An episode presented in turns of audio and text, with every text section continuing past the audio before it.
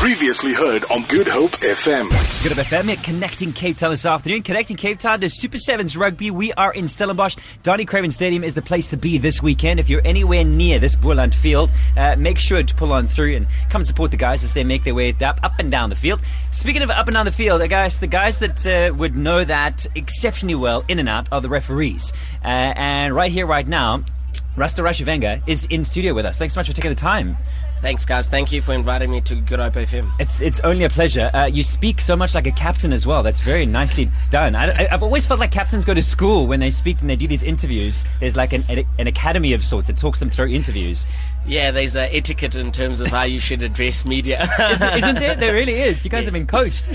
Listen, Rasta, so let's just jump straight in. I mean, you've had what must have been a phenomenal season. You're coming off so many things, and now you're here at sort of a club gig. How does it compare for you, club versus international travel? I mean, the Olympic Games were not too long ago. How does that all compare for you to be at something like this now? Yeah, it's always special coming to tournaments like this because this is where you actually learn quite a lot, whereas at the international level, it's just about managing the game. So I really enjoy all formats and all competitions around the world, whether it's club level or whether it's at an international level. Okay. All right. Well, I totally understand that. And the type of level that you're seeing here at the moment, what do you reckon about these guys? I think it's a great initiative in the sense that you're seeing a lot of the guys with great skill, anticipation and speed. Obviously, a couple of the guys could be our future seven stars, so sure. I like this concept a lot. And how's your fitness at this point in time? Well, I'm here to gain some fitness, so I'm lacking in that department.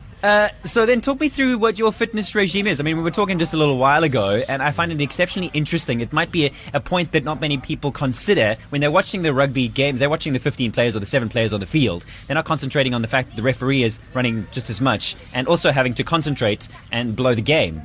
Yeah, basically we cover more distance than players on the field because we're going to marshal the game. Mm-hmm. And our fitness regime is based around endurance and speed.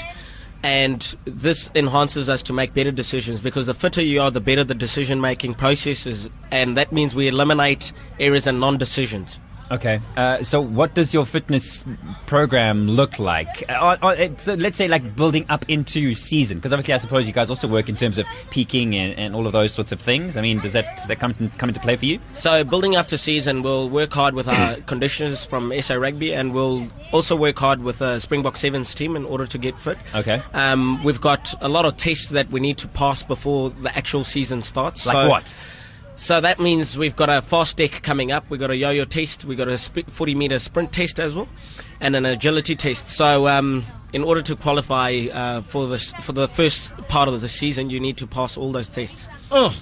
And how are you feeling about that test series starting? At this current moment, not pretty confident, but it's work in progress. It normally takes a couple of days, then I'm back into it. Okay, so now I need to find out a little bit more about your travels, because you're all over the place all the time.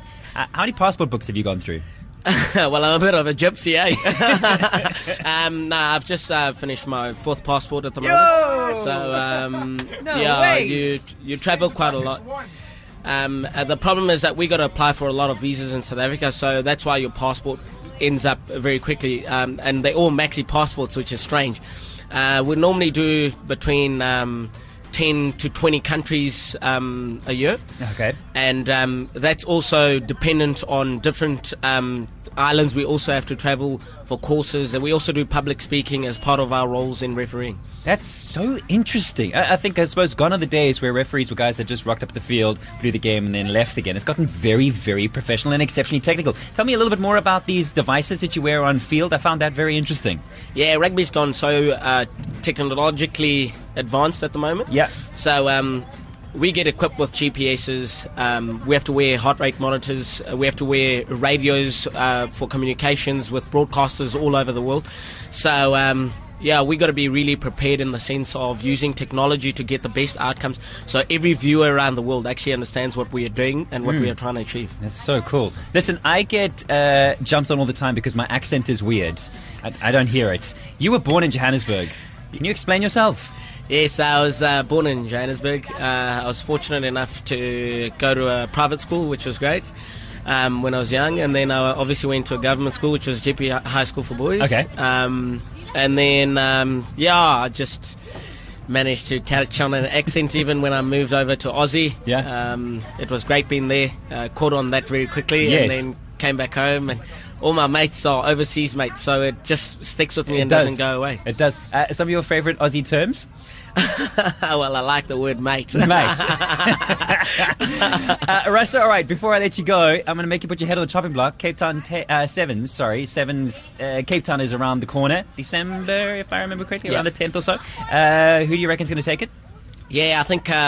South Africa should take the Sevens. We've just come off the pinnacle, which was the Olympics, and everyone's still devastated that South Africa didn't bring a gold medal home. We did our best, and we brought a bronze medal home, but we'll clean up in Cape Town. I think the team will do very well. And do you think you'll be there? Yes, I'll be there at the tournament, so if I'm fit enough. Yeah, you need to pass those fitness tests, please. Looking forward to it if I'm fit enough. Rasta, we'd love to chat to you again if you have the chance to speak to us at any point. It's really cool being able to catch you and catch a different side of the game, really. This is really cool. Thank you so much for taking the time to chat to us. Yeah, thanks to Good Hope, and I hope everyone has a blessed rest of their day today. Thank you very much. Enjoy the rest of the time you spend here at the Super 7's. Rasta, thank you so much for your time. Thanks. It's Good Hope FM, connecting Cape Town. Hey, yo, check it out. Good Hope FM. GoodHopeFM.co.za now.